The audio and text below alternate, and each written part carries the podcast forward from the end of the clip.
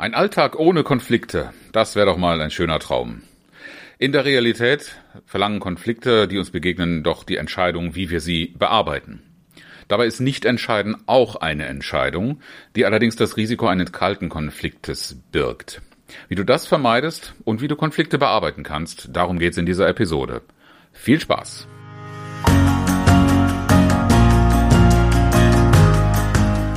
Herzlich willkommen zu Führen im Team, deinem Podcast für Führungskultur und gute Teamzusammenarbeit.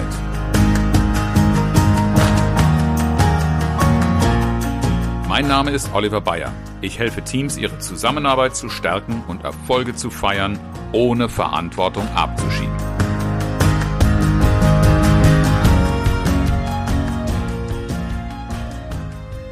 Vielleicht kennst du das auch, wie es mir immer wieder mal gegangen ist. In der Zusammenarbeit mit einem Kollegen knirscht es. Und als ich das meiner Frau erzählt habe, da hat sie in ihrer unendlichen Weisheit die richtige Frage gestellt. Warum sprichst du es nicht an? Und mein Eingeständnis war, ich habe nicht dran geglaubt, dass es etwas bringt, es anzusprechen und habe es einfach irgendwie verdrängt. Konflikte zu ignorieren und laufen zu lassen, ist aber keine gute Idee, denn dabei entstehen sogenannte kalte Konflikte. Und kalte Konflikte haben die Eigenschaft, dass sie nicht von selbst gelöst werden. Also das Erkalten bedeutet nicht, dass der Konflikt nicht mehr da ist, keine Relevanz hätte oder keine Gefahr mehr birgt. Er fällt dir immer wieder auf die Füße. Und ähm, dann, dann kommen auch so Momente auf, wo du dann sagst, was dich fürchterlich aufregt, du wirst emotional und du verfällst in ein negatives Denken. Und das sind Energieräuber. Mal ganz nebenbei, dass Konflikte von beiden Seiten, wenn sie kalt sind, ganz, ganz schnell wie ein Vulkan ausbrechen können und damit eine Geschwindigkeit von Eskalation, die mitunter sogar Angst auslösend sein kann, annehmen. Diese Dynamik gilt es zu vermeiden. Denn die kommen immer in Situationen, in Momenten, wo du es garantiert nicht brauchen kannst. Die Lösung dafür ist eine bewusste Entscheidung zu treffen, Entscheidung darüber, wie willst du den Konflikt bearbeiten. Denn die Folge einer klaren Entscheidung ist, dass du auch im Umgang mit dem Konflikt und in der Kommunikation dazu klarer wirst und Konsequenzen im Handeln ziehen kannst, die auf einer solchen Entscheidung beruhen. Schauen wir uns also die Möglichkeiten an. Ich habe dir vier Wege aus der Praxis für die Praxis mitgebracht, denn man kann viel Konflikttheorie betreiben und es gibt auch eine Menge interessanter Literatur dazu, die beschreiben, was da passiert. Aber im Alltag lege ich immer Wert darauf, auch Dinge anbieten zu können, die handhabbar sind, die handelbar sind. Und das ist auch regelmäßig in Führungskräftetrainings oder auch in Teamworkshops ein Thema, darüber zu sprechen, welche Möglichkeiten haben wir mit Konflikten angemessen umzugehen. Der erste Weg, den ich dir dabei vorschlagen möchte, der ist kein neuer, wenn du diesem Podcast schon länger folgst. Immer wenn im Titel etwas zum Thema Feedback steht, dann landen wir genau auch in diesem Thema. Ein konstruktives, kritisches Feedback, bitte kein negatives Feedback, ja, sondern ein Feedback, was klar macht, was beobachtest du und was passt für dich gerade nicht. Und das könnte möglicherweise, auch wenn es so bleibt, Probleme verursachen. Das ist ein Weg, Konflikte zu bearbeiten, der sich vor allen Dingen in sehr frühen Stadien anbietet. Ja, wenn du das sehr, sehr früh ansprichst, dann kannst du davon ausgehen, dass hier noch keine Eskalation, keine längerfristige Entwicklung, die es schwer machen könnte, sowas anzusprechen, im Gange ist. Aber wichtig ist dazu natürlich auch, dass du es zeitnah ansprichst. Und das Ziel eines Feedbacks ist, schau dir dazu gerne die entsprechenden Episoden an, die ich auch in den äh, Show Notes nochmal verlinken werde dass du eine Vereinbarung mit deinem Gegenüber triffst. Also Feedback nicht so sehr als ein Mittel der Disziplinierung oder des Kritikaussprechens, damit danach alles äh, in Ordnung ist, als Einbahnstraße, sondern Feedback als etwas, das in einem Dialog miteinander auch dazu führt, dass du tatsächlich mit deinem Konfliktpartner zu einer Vereinbarung kommst. Das kann auch bedeuten, dass du selber einen Beitrag leisten musst, was typischerweise in einem Konflikt so ist. Die Haltung, ähm, einer von beiden hat Recht, löst ja schon automatisch die Konfliktsituation aus. Denn wenn einer Recht hat, dann gibt es auch immer jemanden auf der anderen Seite, der Unrecht hat und wir produzieren systematisch Gewinner und Verlierer. Das ist in aller Regel keine Option zu einer nachhaltigen Konfliktlösung. Ideal ist es natürlich, oder reden wir erstmal über die Voraussetzungen. Damit ein Feedback in dieser Art gegeben werden kann und auch eine Aussicht auf Erfolg hat, also in einem sehr frühen Stadium, wo du vielleicht noch gar nicht von einem Konflikt sprechen würdest, streng genommen aber trotzdem einer vorliegt, Wenn das funktionieren soll, dann braucht es eine positive Beziehungsebene. Wenn ich also erst, wenn ich sowas feststelle, anfange, mir darüber Gedanken zu machen, wie kann ich es denn meinem Kinde sagen, sozusagen, dann ist das einfach zu spät. Denn wenn wir so nach der süddeutschen Weisheit, die ich schon oft hier zitiert habe in diesem Podcast, nicht geschimpft ist schon gelobt genug, äh, wie ich in Franken lernen durfte und wie es in vielen Regionen hier auch so ein, äh, ein Sprichwort ist, was erst einmal auch die gelebte Kultur beschreibt. Da funktioniert Feedback in aller Regel nicht. Es braucht schon eine Atmosphäre von einem grundsätzlichen Vertrauen, von einem wertschätzenden Umgang miteinander und von einem Respekt, der von jedem gespürt wird. Und dann hält man das auch aus, ein Feedback gerade raus und sehr deutlich äh, vielleicht auch mal mit etwas harten und klaren Worten zu formulieren, weil das nicht automatisch gleich bedeutet, dass die Beziehungsebene zerstört ist. Ideal ist es, wenn ihr das als Feedback-Kultur im Team gemeinsam entwickelt habt, denn dann kommt es gar nicht erst dazu, dass Konflikte sich in einer Art und Weise ähm, entwickeln oder sagen wir mal nicht so oft dazu. Ähm, das schließt es natürlich nicht vollständig aus. Aber wir haben von Anfang an eine klare Sprache miteinander und eine Ehrlichkeit im Team, die auch Vertrauen schafft und die es wirklich aushält, wenn Dinge mal kritisch angesprochen werden müssen. Also nochmal dieser Werbeblock für das Thema Feedback. Aber wie gesagt, sinnvoll, wenn du es möglichst früh ansprechen kannst. Wenn der Konflikt schon eine gewisse Eskalationsgeschichte hinter sich hat, ist Feedback vermutlich nicht der Weg, für den du dich entscheiden solltest oder von dem du erwarten solltest, dass er dir die Lösung bringt. Wenn es schon über eine gewisse Eskalationsstufe hinaus ist, dann wäre der Weg Nummer zwei, da wirst du nämlich auch in aller Regel nicht mehr in der Lage sein, von dir aus als Konfliktpartei auf den anderen zuzugehen und in einen Dialog einzutreten. Das ist das, was ich gerade auch in einer, einer Ausbildung lerne, nämlich Mediation zu betreiben. Es muss vielleicht nicht unbedingt in diesem formalen Prozess sein. Es kann auch als eine Vermittlung von außen oder als ein Streitschlichtungsverfahren angesagt werden. Aber das Prinzip ist immer das gleiche. Konfliktparteien selbst sind nicht mehr in der Lage, miteinander konstruktiv in den Dialog zu treten. Und jemand von außen tritt hinzu. Wichtig ist, der muss von beiden Seiten anerkannt sein. Wenn eine der Konfliktparteien da jemanden vorschlägt, dann kann das möglicherweise schon ähm, schwierig werden. Und äh, das Wichtigste für diese Person ist, vielleicht schwebt dir jetzt der Begriff neutral vor Augen. Nein, im Sinne der Mediation muss das sogar jemand sein, der oder die allparteilich sein kann. Das heißt, Argumente, Interessen, Bedürfnisse von beiden Seiten sind für diese Person bindend und relevant. Und natürlich auch wichtig, die beiden Konfliktparteien müssen bereit sein, sich darauf einzulassen. Wenn jemand äh, dazu gezwungen wird, ist die Chance, dass so ein Verfahren ein guter Weg ist, einen Konflikt zu bearbeiten, sehr gering. Wichtig ist, und das Ziel eines solchen Verfahrens ist in erster Linie, wieder ins Gespräch zu kommen. Auch wenn die Parteien möglicherweise auch das Thema Lösung im Interesse mit dabei haben, aber ein Mediationsverfahren garantiert keine Lösung.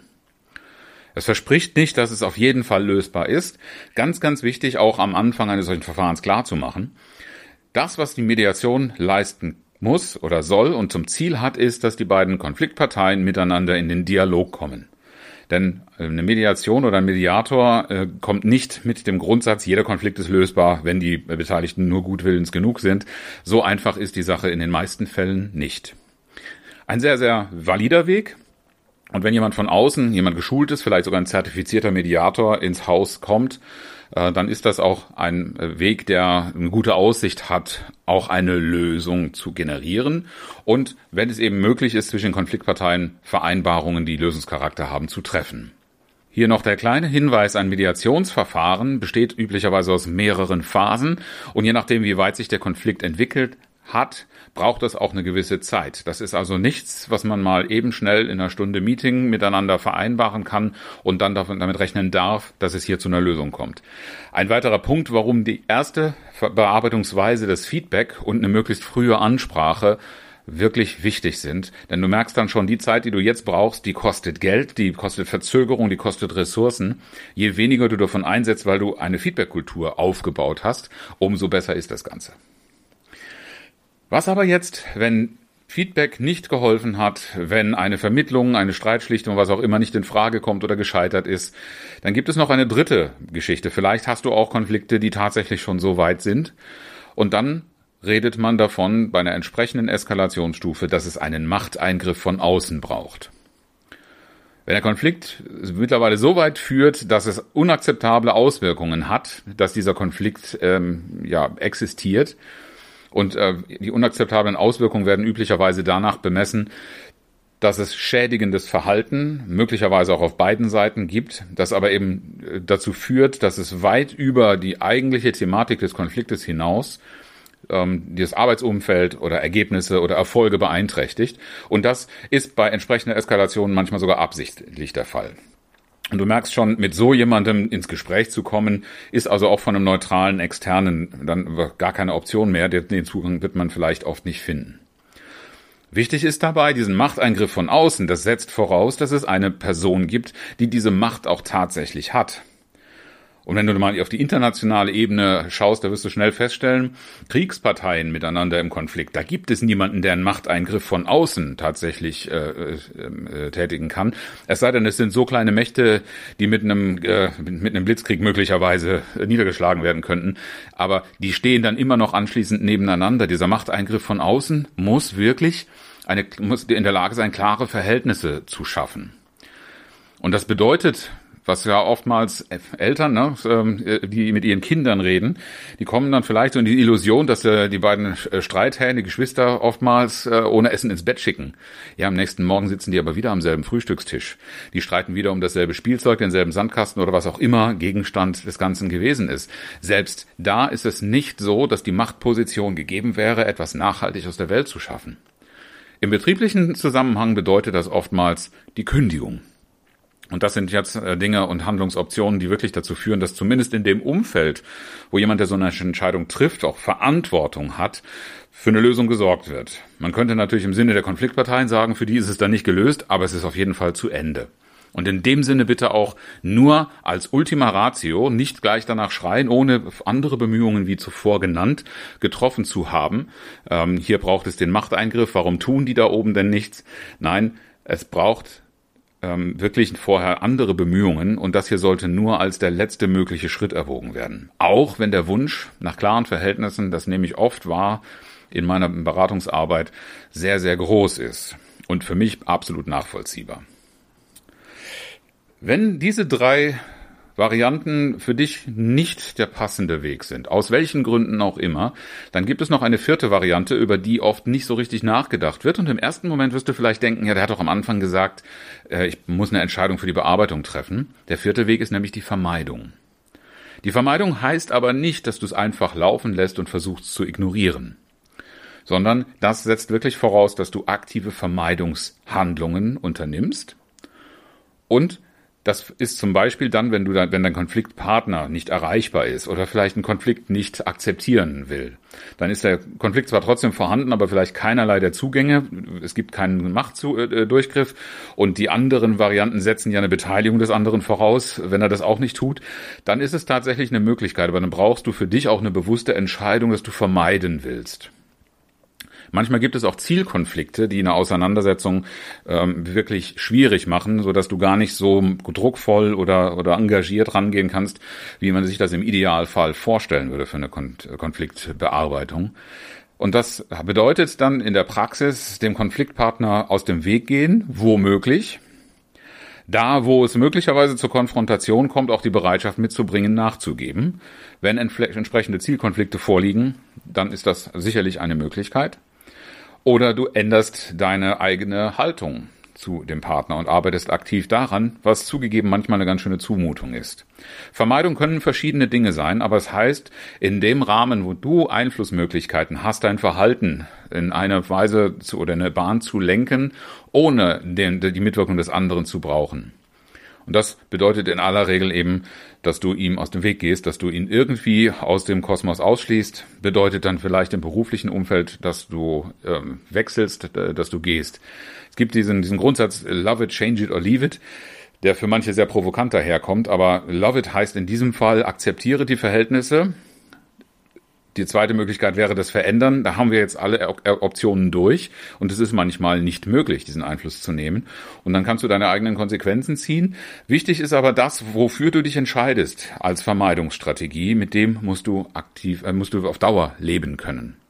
Denn es nützt nichts, wenn du es einfach nur versuchst zu ignorieren, ohne eine bewusste Entscheidung und einen Plan, wie du damit in Zukunft umgehen wirst, äh, anstatt den Konflikt wirklich bearbeiten zu können. Schauen wir nochmal in diese vier Varianten rein und ähm, auch nochmal auf meinen praktischen Fall, äh, den ich zu Eingang geschildert habe. Das Thema Feedback habe ich tatsächlich, das war ja die Idee meiner Frau, warum sprichst du es nicht an, habe ich nicht gewählt. Warum? Weil Trainerkollegen, da habe ich leider auch im Jahre mit der, meiner Selbstständigkeit als Trainer einige kennengelernt, die zwar das Thema Feedback dozieren, in Trainings behandeln, aber selbst nicht kritikfähig sind. Damit komme ich genau in diese Geschichte. Ich glaube nicht, dass es etwas bringt. So groß das ist, dass ich dafür gar eine Vermittlung oder eine Mediation von außen bemühen wollte, war das Thema für mich nicht. Und ein Machteingriff von außen ist in einer solchen Kooperation ohnehin nicht gegeben. Es sei denn, der Auftraggeber sagt, äh, zwei Streithähne will ich nicht haben, aber ich habe ja vermieden, es in das Außen zu tragen. Mein Umgang damit war ganz klar, ich beobachte, wie weit ich das mitgehen kann und wenn es zu dem Punkt kommen sollte, den ich nicht mehr akzeptieren kann, dann werde ich es deutlich ansprechen. Aber bis dahin versuche ich mich damit zu arrangieren. Ich bin in aller Regel sehr gut damit gefahren und habe oftmals auch festgestellt, dass Dinge, die ich als Konfliktgegenstand gesehen habe, vor allen Dingen mit mir selbst zu tun hatten. Das ist vielleicht auch nochmal eine Idee zu überlegen, was ist dir eigentlich wichtig daran. Bevor du die Entscheidung triffst, wie du das Ganze bearbeiten willst, eine Selbstklärung durchzuführen, ist auf jeden Fall auch eine Empfehlung. Wenn du dabei Unterstützung brauchst, wie du in deiner alltäglichen Praxis oder in deinem Team Konflikte angehen könntest, dann melde dich gerne bei mir. Ich ähm, arbeite gerne mit Teams und Führungskräften daran, eine Konfliktlösungskompetenz zu entwickeln oder auch konkrete Fälle zu begleiten. Ich werde also auch in naher Zukunft Mediation als Dienstleistung anbieten. Von daher freue ich mich auf deine Kontaktaufnahme und ja, mal zu schauen, was ich für dich und dein Team tun kann. Auch heute habe ich zum Abschluss wieder ein inspirierendes Zitat dabei, diesmal von dem Schriftsteller Norman Mailer. Du hast die Wahl, du kannst dir Sorgen machen, bis du davon tot umfällst, oder du kannst es vorziehen, das bisschen Ungewissheit zu genießen. Herzlichen Dank fürs Zuhören und schön, dass du dabei warst. Bis zum nächsten Mal in diesem Podcast, wenn es heißt Führen im Team, Zusammenarbeit stärken und Erfolge feiern, ohne dass Verantwortung abgeschoben wird. Ich freue mich auf dich.